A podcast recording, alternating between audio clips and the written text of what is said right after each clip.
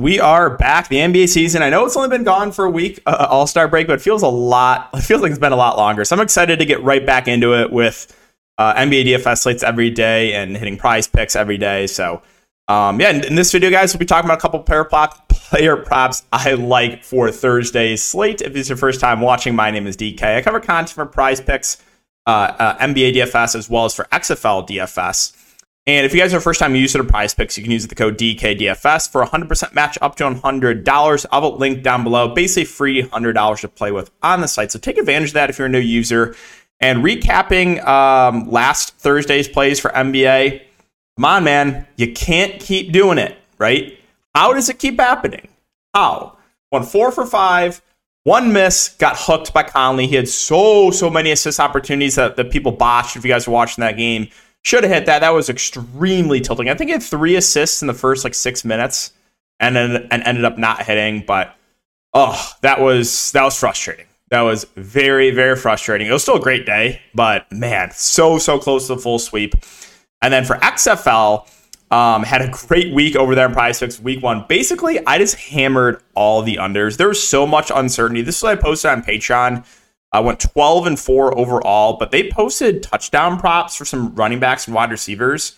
And like every team had like two, three running backs. Um, multiple teams had like six, seven, eight wide receivers. So I just hammered the unders made a, a, good profit, made about 500 profit. What about about a thousand profit if Josh Gordon didn't score? I don't know if you guys saw that. Like Benucci just like flipped one sidearm and, and Josh Gordon caught it. I was that just I knew I was like scored like that probably cost me a lot of money, and it did. Still profited overall, but it was a great day there and a great week for XFL. I already posted some props on Patreon for week two. Uh, we don't have the full board out, only Thursday's game, so I'll have a video up probably when I have the full board uh, for XFL, talking about a couple pair props I do like. But that was the recap of everything. So it was a great, great uh, last day of NBA before break for me. A great week of XFL. Hoping to keep it going for uh, the return of NBA. All right.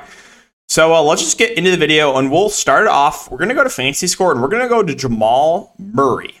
And currently he is, where's Jamal Murray?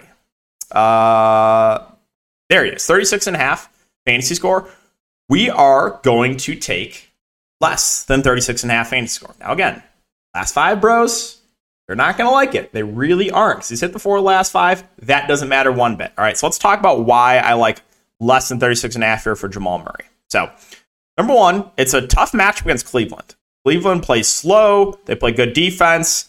Um, so it's one of the worst matchups in the league. Number two, Jamal Murray had missed about six, seven games before um, the All Star break. So this will be his first game in like three weeks. So I expect there to be some sort of a limit, right? Another reason is now they have Reggie Jackson, an actual backup point guard on the roster that I think will get decent run. He's available for this game. They have Melissa questionable drafting. He isn't on the injury report. He's good to go.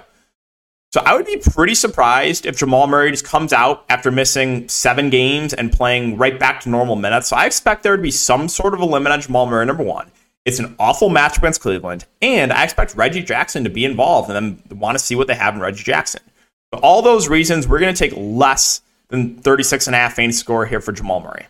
Now, the second one, we're going to go to rebounds. I'm going to give you guys two options here. I'm going to say, all right, it depends on what you think happens in the Spurs versus Dallas Mavericks game. Now, this one's really tricky, right? Because if you take a look at the over under, it is a two Oh, it's a 235 under, but it's a 13 and a half point spread Dallas are favored by. We just got confirmation from the Spurs that uh, Devin Vassell is still out, Tre Jones is out, and now you got Jeremy Sochan questionable. So they're shorthanded. They could be even more shorthanded if Jeremy Sochan's out.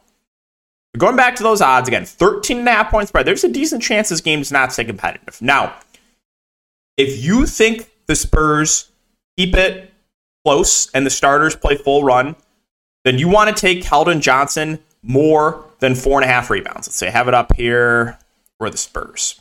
So he's currently minus 140 to go over. You like very rarely find those type odds uh, from sports books that you can get like uh, from prize picks. So minus 140 for Keldon Johnson to go over four and a half rebounds if you think the game is competitive. My only concern with that is there's a decent chance they get blown out and the starters like don't play the fourth quarter. That's very possible. Now, if you think that happens, if you think the Spurs get destroyed, it's going to be over through three quarters, then I think you should take Zach Collins less than seven and a half rebounds. Collins, you know, if, if it's game six competitive, most likely sees around 30 minutes. He is the, the juice is slightly on the under at seven and a half, but if he only plays three quarters, there's a very, very good chance this uh, goes under. So for the second one, it's going to be up. I'm going to leave it up to you. Do you think the game stays competitive? If the answer is yes, take Keldon Johnson more than four and a half rebounds, which actually with Sochan, if he doesn't play, would slightly help uh, Johnson's rebounding numbers. And then if you think the Spurs get absolutely destroyed, I think you can look to Zach Collins less than seven and a half rebounds.